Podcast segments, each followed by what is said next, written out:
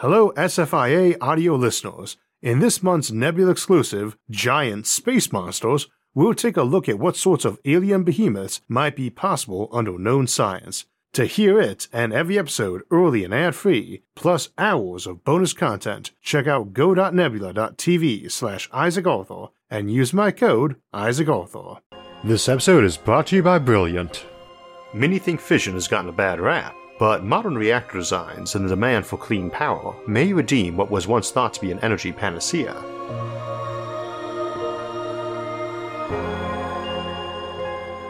So today we'll be talking about the future of nuclear fission, and looking at everything from new reactor designs to applications in space and in other areas like medicine and agriculture, and even portable devices.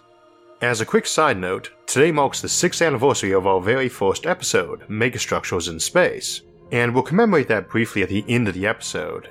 And it's appropriate for our topic today as power and energy production are so vital to our grand dreams for the future. And as we'll see today, fission is likely to play an enormous role in taking us into that future, especially for the spacecraft that will actually take us there. The elephant in the room for nuclear power is always the concerns about safety, and I tend to think a fair amount of that is simply from nuclear power and radiation being a bit mysterious.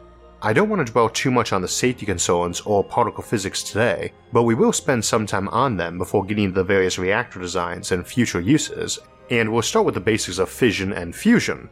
In nature, atoms tend to fall into two categories those that were around from the beginning, mostly hydrogen helium, and those made by stars. However, it is inaccurate to think most elements are made by giant stars exploding. Things like gold, platinum, and uranium are made when two neutron stars collide, long after the two supernovae that made each of those neutron stars. They are not made by the classic process of fusion where lighter elements merge to form heavier ones and release a net positive energy. Protons and neutrons, called nucleons because they are what appear in atomic nuclei, are made up of three quarks, but those quarks don't actually have much mass themselves. We explained it in greater detail on our episode on antimatter, but most of the mass of nucleons are composed of the particles that glue them together, the mediating particle of the strong nuclear force, aptly named the gluon. When you jam or fuse nucleons together with some glue, it takes less of it per particle the more particles you jam together, until you get to about 60. As you fuse them together, some of those excess gluons become available as energy. This is nuclear fusion, and we discussed it in detail in our fusion power episode. This peaks out with iron and iron 56, its most common isotope composed of 56 nucleons, 26 protons, and 30 neutrons, and is the atom with the lowest binding energy and thus the end of profitable fusion processes, and also why iron is pretty common in the universe. Atomic nuclei more massive than iron start to take more energy per particle to jam the stuff together, which is why a pair of neutron stars, already very jammed together, can collide and spew out tons of heavier elements.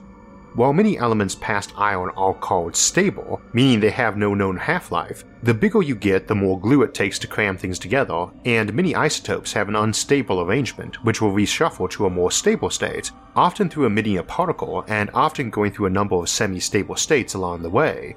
We call this nuclear decay, and the period of time in which half a given type of atomic isotope will do it, on average, is the half life. Think of it as akin to a heap of material where something occasionally shifts or breaks and it settles into a more stable heap, emitting a loud noise, in this case a particle of radiation. Fission includes both nuclear reactions and technically passive radioactive decay, but usually just means splitting atoms, not atomic decay.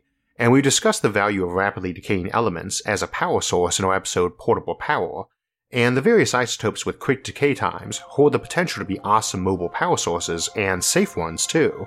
It is their scarcity rather than their radioactivity that is the problem with using them in common devices like telephones and laptops.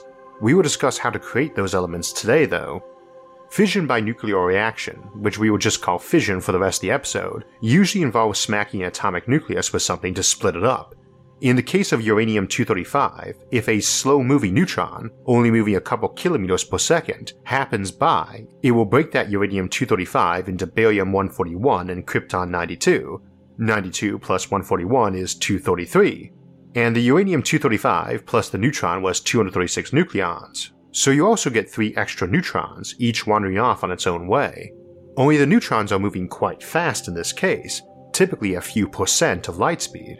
If we slow them down a lot, from about 20,000 kilometers per second to just 2 kilometers per second, then they'd be moving slow enough that if they ran to another uranium 235 nucleus, they'd cause it to break and spit out three more neutrons, which can then break another nuclei. This is a fissile chain reaction, and can actually happen in nature, but not so much nowadays because there isn't much uranium 235 left. The event that made the uranium here on Earth, the collision of two neutron stars, presumably produced about the same amount of the various isotopes of any given element. Uranium has six isotopes 232, 233, 234, 235, 236, and 238. 238 has the longest half life, 4.5 billion years, so about half of whatever was on Earth when the planet formed is still around, while the next longest lived, 235, with a 700 million year half life, is down to only about 0.72% of what is found in nature, and uranium 234, half life a quarter of a million years, is only about 0.005%, which can be a little misleading too. 0.005% might not sound like much, but it's way more than you have left from 4.5 billion years of decay with a quarter million year half life. That's 18,000 half lives, and you'd only have one in 2 to the 18,000 of the original particles left. Even after just 100 half lives, your odds of finding a single particle of a substance left undecayed in a handful sized sample are about your odds of winning the lottery, and there are not enough particles of anything in the entire universe that you expect to find even one undecayed particle of it 18,000 half lives later, even if every atom of the universe were originally made of it.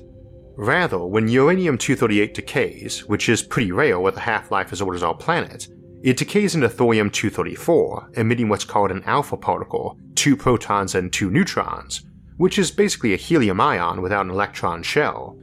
Thorium 234 has a very short half life, just 24.1 days, and it beta decays, beta radiation being when a nucleus emits an electron or its antimatter twin, the positron.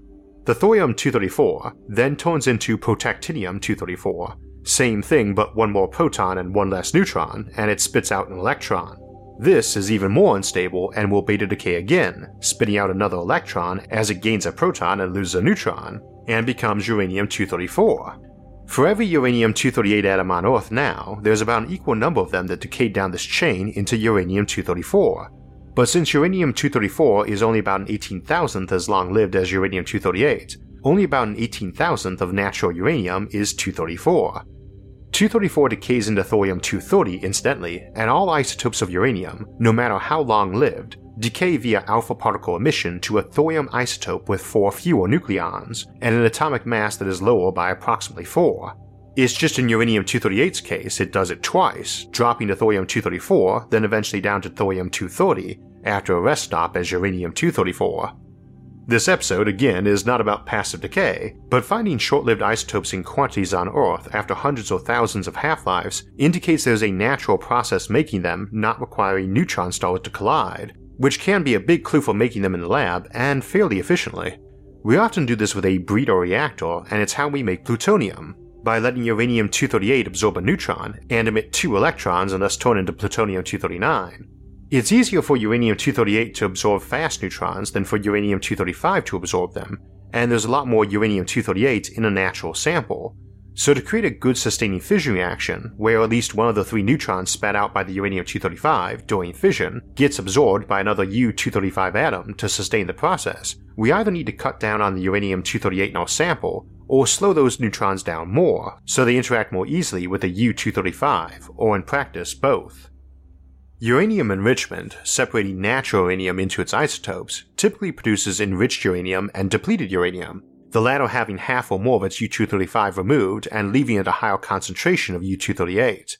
Enriched uranium has a lot more U-235 in it. Low enriched would be anything under 20% U-235, which is still a lot from 0.72% found in nature, while weapons grade is usually 85% or higher. Most reactor designs today use low enriched uranium or even unenriched uranium in the case of the CANDU reactor, but many advanced designs are based around a middle ground called high assay low enriched uranium, which is about 20% U-235. Slowing neutrons is the job of what we call the moderator, and the two most popular kinds are water and graphite, though many things can slow a neutron.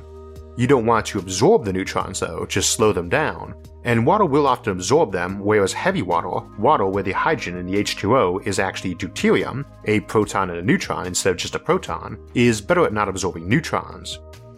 So your basic nuclear reactor using uranium has enriched uranium clumps, be it rods or pebbles, separated by some moderator, and as some neutrons come out from a fission event, they meander through that moderator slowing down, till they reach another clump of uranium and cause a fission event.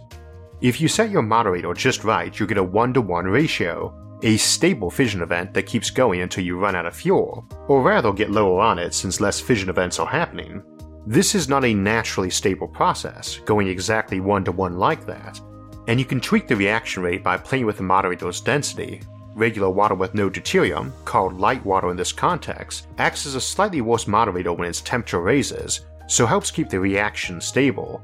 We also have control rods, which are materials that just absorb neutrons well and can be lowered down between the chunks of uranium to suppress the reaction. When all goes well, you can keep the reaction at 1 to 1, and throttle the actual rate up or down to produce more or less power. Power production itself is pretty mundane, all those fission fragments and neutrons have a ton of kinetic energy. Again, they're moving at a few percent of light speed when they leave the original atom that underwent fission, and that kinetic energy smacking around the core produces a lot of heat. For water as a moderator, we usually just use it as a coolant too, though some reactors will use gases or liquid metal or molten salt for cooling. Regardless of whether the coolant and moderator are the same thing or not, the coolant is what drives power production. We generally like to run the reactor as hot as safe without melting stuff, because you get a better power production efficiency when dropping from a higher temperature to a lower one. This all runs through the cooling towers of the plant, though the massive steam and clouds coming off those cooling towers is not the stuff that was running through the core, but rather on the other side of a closed loop, cooling off the coolant as it were. That is the standard nuclear reactor most of us know, and most of them are light water reactors, again that's regular water, though heavy water isn't super rare. Pebble bed reactors use graphite as a moderator, as did the first reactors, the old atomic piles, which is also what we called reactors back in the day. And instead of rods of uranium in a moderator of water, it's pebbles of the fuel inside graphite, and we dump a bunch of them into a bed which we use gas to cool, these can run hotter and don't melt down, which is basically when the control rods get stuck and can't lower to quench the reaction. Though they have their own limitations and modern reactor designs have many new features than classic reactors to help against meltdowns.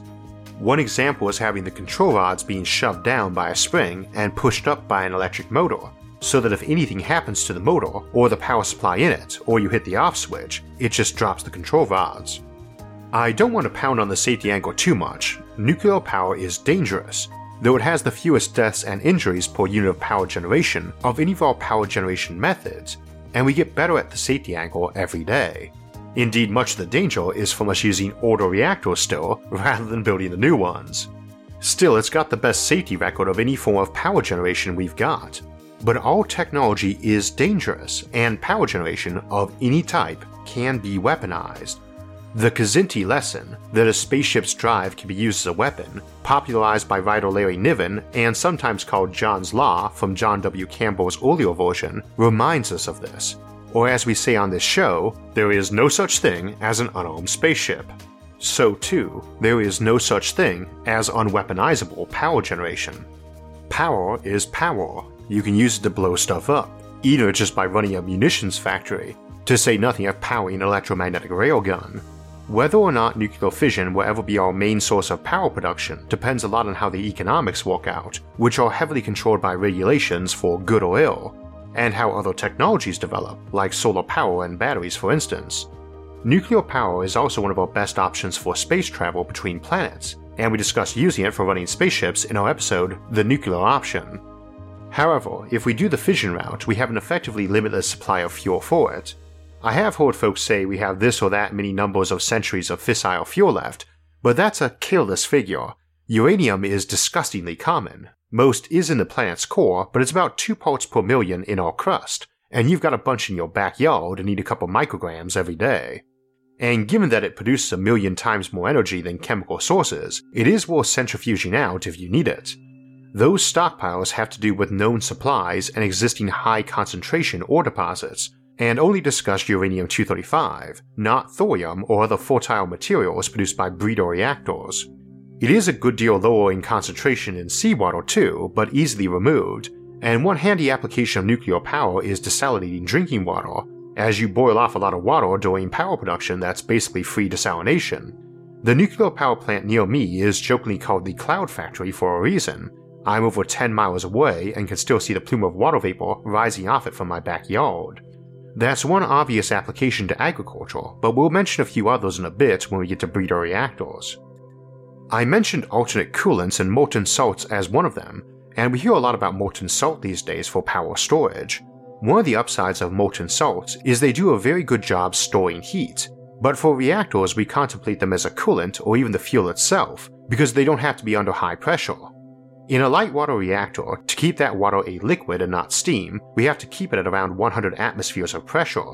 The boiling point of most liquids rises when you put it under pressure and lowers when you decrease it, and most steam driven power production uses high pressure to keep the water a liquid at high temperatures, as that gets you more efficient power production.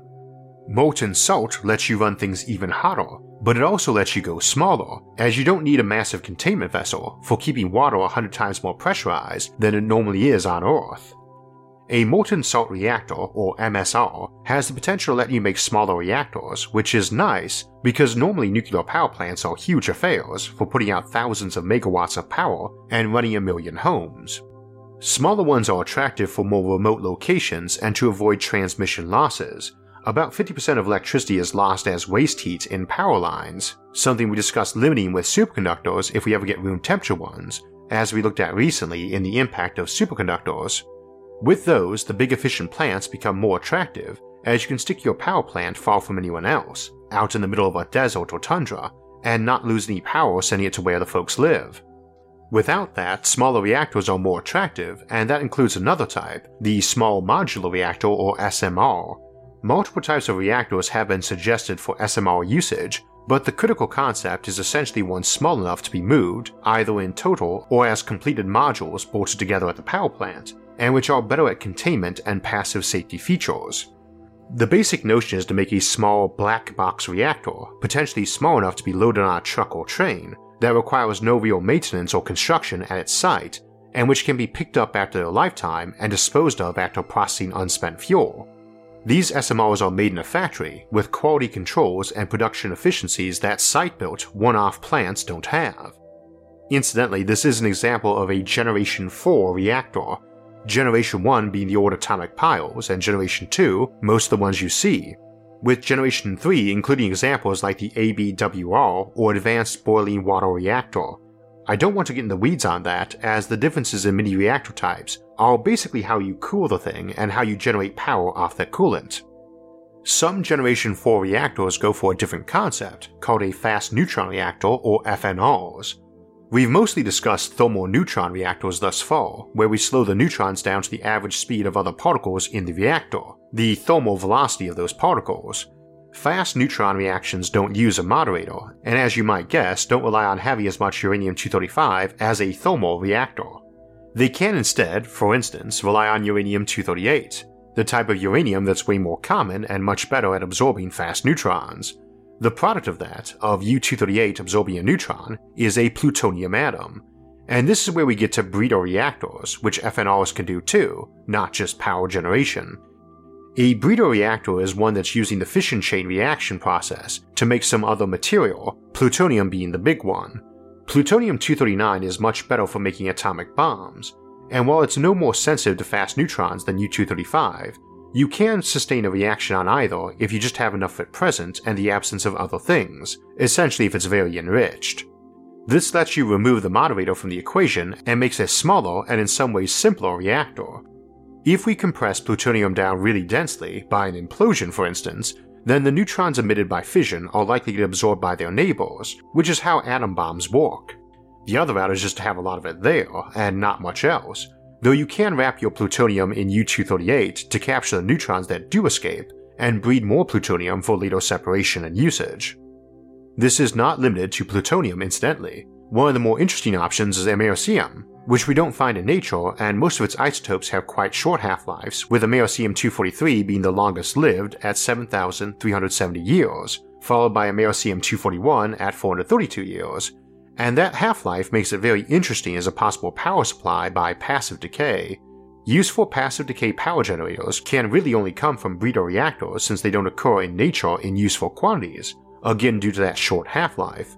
One type of Americium, 241M, also requires the least amount of fissile material to sustain a chain reaction of any type that we know of. If you really want to go small with a fission reactor or nuclear battery, this is the way to do it. But probably the most interesting breeder reactor option, or at least the most discussed in recent years, is thorium. As I mentioned earlier, all isotopes of uranium eventually decay into thorium, and it's pretty common by itself anyway. But thorium 232 is what's known as a fertile material, which means if we whack it with neutrons, it does not undergo fission, but rather turns into something which does, namely uranium 233 after a brief stopover as thorium 233, with its brief half life of 22 minutes, followed by a time as protactinium 233 as it pops out an electron and swaps a neutron into a proton.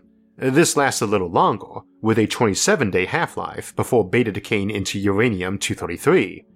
Uranium 233 is fissile, so we can generate power from it or leave it in to help breed more of itself, or potentially do both at once. This is the big interest in thorium as a power source, essentially as a source of uranium 233, and thorium is more plentiful than uranium 2. Now, the potential for thorium does tend to get a little overhyped. It is a great alternative to uranium, but usually folks are comparing it against old generation 2 reactors, not the newer uranium reactor designs, which is a bit unfair. It's often cited as being better for avoiding nuclear proliferation, but that's a debatable point. Regardless, I generally warn folks off this notion same as ideas like strictly defensive weaponry, there is no such thing as a power source you can't weaponize, or a defensive weapon you can't use for offense. You can tinker with a reactor, and uranium 233 can be made into atomic bombs, and indeed, unlike plutonium, it can be used in the gun type nuke, the easiest one to build. Also, even ignoring the ways you can make electricity into a weapon, e.g., railguns and lasers, the simple possession of energy abundance is weaponizable, running your weapons factories and all the bits of your society that build the components for those, not to mention raising your GDP from cheap energy, allowing you to build more guns. This isn't to say you shouldn't be worried about folks having potential access to weapons grade material, but thorium's big benefit isn't that it's super safe from folks getting nukes or magically super efficient and safe reactors. Nuclear is dangerous. All technology is, Heck, the rare earth minerals so prized for solar and wind, and so many of our electronics, contain uranium and thorium. We process it out, and the mine tailings are very rich in them as a result. This is a huge part of why we don't get so much rare earth production in most countries, as rare earths aren't even vaguely rare, but they produce a lot of thorium, and a lot of mines shut down because of the thorium discharges in the tailings, and cleanup or prevention of that isn't cheap, unless of course you don't care. On the other hand, if you got a proper use for thorium, that isn't such an issue anymore when your waste becomes a fuel. I don't want to minimize the value of thorium as a reactor fuel either. It has a lot of potential, especially for expanding fissile stockpiles, but it's not an across the board better alternative to uranium. As time goes on, we're seeing other improvements too, heat pipes for instance. The ability to move heat efficiently is very important for any heat engine, but it is great for nuclear reactors, which need lots of cooling, and where the primary coolant usually has to be kept in a closed loop and heat piped into another medium, resulting in various issues and efficiency losses. Heat pipe reactors take this a bit further, using heat pipes to move power from the core directly to the power conversion system. Nuclear power isn't just useful for electricity generation though. A huge number of other fields use products from nuclear power, including a few you might not think of. Perhaps the best known is in medicine, Pretty much every chemotherapy drug used in cancer treatment was produced in a nuclear reactor, where the neutrons are absorbed by a precursor material, which is kept in a special container in the core until it transmutes into the correct isotope to use. High contrast MRIs and CAT scans also use radioactive material produced in nuclear reactors, Radiation imaging, including X rays and neutron tomography, use either radioisotopes or sometimes even a dedicated facility next to a nuclear reactor to produce EM waves or particle beams to provide incredibly detailed images of not just internal injuries, but the functioning of various organs and processes within the body. New types of surgery, such as gamma knife surgery, offer faster healing surgical options, which are much more precise and sometimes an external incision isn't even needed, making healing even faster. Agriculture is another area that has benefited from nuclear power as well. From the first experiments in the 1950s and 1960s, using radiation to force mutations in crops, which were then selected for desired traits like bigger fruit or more drought resistance, to tracking nutrient flows in fields and water cycles using mildly radioactive isotopes dissolved in water or fertilizer, to pest control using radiologically sterilized pest insects as decoys to prevent infestations from growing out of control, a lot of modern agriculture is intrinsically tied to the nuclear industry. Other options include using a nuclear reactor not for its electricity generation but for the heat that comes off the core. Many big cities like New York City have district heating, which is a utility kind of like gas or electricity. With a nuclear reactor, you can not only provide district heating, but also heat the roads and sidewalks in the winter months to prevent ice and snow from sticking, a huge safety bonus that would also save cities a lot of money. In reactors that operate at even higher temperatures, like gas cooled reactors, you can even get the temperatures high enough to use in industrial processes, like chemical manufacturing, metallurgy, and foundry production, and other energy intensive processes. An SMR in a large factory could cover all its power and heat requirements for a very low cost. Finally, perhaps one of the biggest potential uses for nuclear reactors is in water desalination and carbon capture. Both of these are notoriously power hungry processes, which means that they're expensive and not done unless there's no other choice. But both could be done at the same time with a nuclear reactor.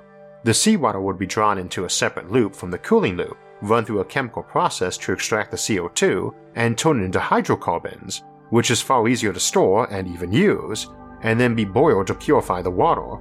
Of course, you can't just dump the salt back into the sea without causing an ecological nightmare, but there's ways to dispose of it safely.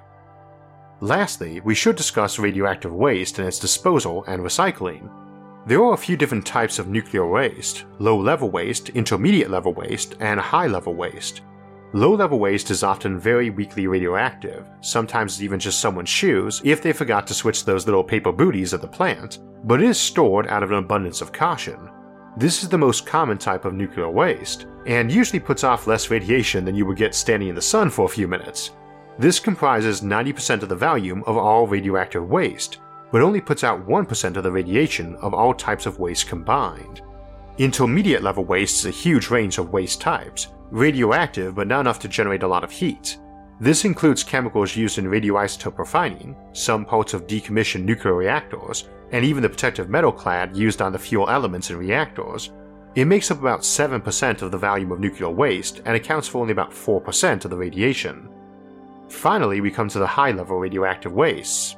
This is stuff like used nuclear fuel and byproducts from reprocessing, as well as some chemicals and equipment used in weapons production and some portions of decommissioned reactors. This stuff is so radioactive that not only does it need to be shielded, but it's putting out over 2 kilowatts per cubic meter of heat, something that facilities have to be designed around. Much of this radioactivity comes from transuranic elements produced in the reactors, but there are designs for fast neutron reactors that can burn this fuel and reduce the time it's dangerously radioactive. Other types, such as strontium 90, are useful as either RTG fuel or as a radiation source for various sensors and equipment. So, depending on how much you're willing to put into your reprocessing facility, you can get far more than just fuel out of high level waste. Reprocessing or recycling of spent nuclear fuel is a complicated process, and one that most countries don't do in civilian power production simply because it's too expensive. New uranium fuel is cheap, in fact, is the cheapest thing about operating a nuclear power plant, so reprocessing is not really necessary today. The classic way, called the Purex process, is to grind up your fuel and soak it in nitric acid to dissolve the uranium and plutonium. This process produces a fair bit of low to intermediate level waste in the form of a radioactive acidic slurry, but it is well understood and is done in France, who also reprocesses fuel for most of Europe, Russia, and Japan. The UK also used to have a facility, Sellafield, but it was closed after repeated accidents. The next option, called pyroprocessing, which replaces the nitric acid with a molten salt mixture, which is then passed through various chemical synthesis steps to remove the fuel and high level actinides. This salt can be reused far more than nitric acid, and promises to be more efficient than the Purex process, but has only ever been done on small scales. The last major option for reprocessing is called Silex, and uses powerful laser beams to deflect a stream of individual ions of mixed isotopes into different collectors. This was developed in Australia about a decade ago, and shortly after it was released, it was also classified, so details are scarce. it's hard to tell if this would be more economical, but using giant lasers to separate nuclear fuel is a cool option. All nuclear waste needs to be stored for 5 half lives or so, at which point it's no more radioactive than the environment. How long that is depends on the isotopes involved, and if their decay results in something chemically toxic.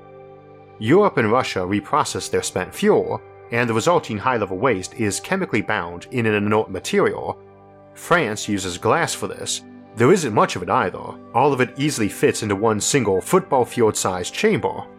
In the US, the entire fuel structure is kept in a pool until it cools down to the point it can be stored in giant armored concrete cylinders known as dry casks, usually placed next to the reactor that used the fuel. Geological storage repositories for spent nuclear fuel in the US have failed for political reasons, although Finland is getting close to completing one in the next few years. Overall disposal and recycling of waste materials shouldn't represent a serious problem to increasing nuclear power, especially using the improved techniques mentioned. Needless to say, though, there is a big difference between what science and engineering says is safe and the population's comfort level with it. So, the future of fission, if we get it cheaper and safer and more palatable to the public, is not a guaranteed thing on Earth.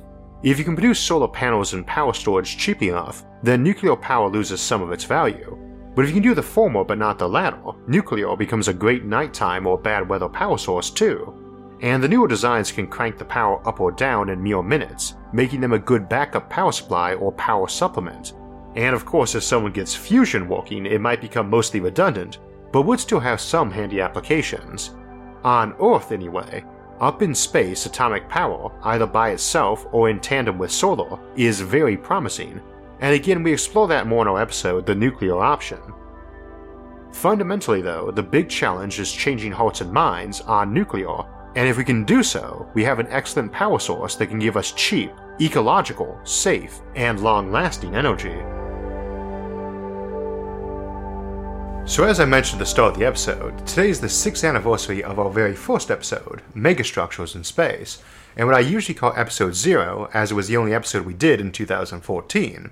And indeed, our weekly shows did not start until February of 2016, a year and a half later, appropriately with our episode Megastructures Shell Worlds. And I thought we'd take some time to look back over the last six years, but before we get to that, I want to thank our longtime sponsor Brilliant who has been helping support the show for years now, and whose online interactive courses make a great complement to the material we discuss on the show. What I aim to do here is to educate and entertain, but to truly master the concepts, you've got to work with them, and Brilliance is an excellent place to do that. They make a great addition to the videos like these, as they let you get hands on learning and practice with the concepts to help you truly master them, and learn more about how our world and our universe work.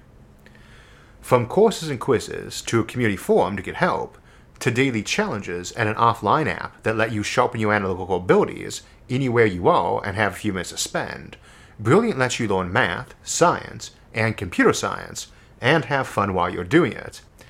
If you want to learn more and help support our show, you can try Brilliant out for free by going to brilliant.org slash Isaac Arthur. In the six years of doing the show, we've stuck mostly to the same core format, me talking while video and clips played, and we will mostly be keeping to that, but I thought I'd show up on camera for a change. Contrary to popular belief, though, and the jokes about the show actually being run by an AI with a synthesized voice, I did actually have photos of myself up on screen occasionally, as far back as that second episode. I just didn't happen to own a camcorder or a webcam until shortly before we started doing the live streams, two years back. Plus, I've always liked to keep the focus on the content and not myself. For anyone who wants to take a trip down memory lane to watch some of those older episodes after this, you probably remember when I used to put that Elmer Fudd graphic up for my speech impediment. And for the first few years, I was always on the fence as to whether or not to hire a narrator if the show ever got big enough to afford one. Amusingly, when I finally did get talked into accepting donations for the show, and said that one of the things we were raising funds for was a narrator, so much the audience was horrified by the notion that I actually scrubbed the idea in favor of just getting speech therapy, which has been going on now for around three years. Needless to say, it's been quite an interesting six years for me personally, including getting married this year, and I love what I do and plan to be doing it for at least another six years.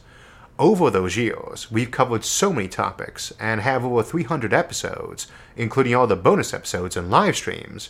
But amazingly, we still have no end of topics to cover. I guess that's the neat thing about the future, there's just so much of it. However, I thought we'd also commemorate the occasion by having another episode topic poll over on our community tab. Speaking of that community and of taking donations, I did want to thank all the folks who have donated to us on Patreon and by other methods down the years. And if you would like to help support the show, you can do that on Patreon or on our website, isaacarthur.net. I will shamelessly throw in there that this weekend is my 40th birthday, too. As we head into our seventh year, we'll start it up next week by a return to the Fermi paradox to contemplate how a scarcity of certain elements, like phosphorus, might make life and ancient alien civilizations a lot rarer than we otherwise might believe, given the sheer immensity and age of our universe. Then we'll close out September with our monthly livestream Q&A on Sunday, September 30th at 4 p.m. Eastern Time. Then we'll head into October for the third installment of our new series, Becoming an Interplanetary Species, as we look at heading back to the moon. For alerts when those and other episodes come out, make sure to subscribe to the channel and if you enjoyed the last six years of episodes, make sure to hit the like button. Until next time, thanks for watching and have a great week.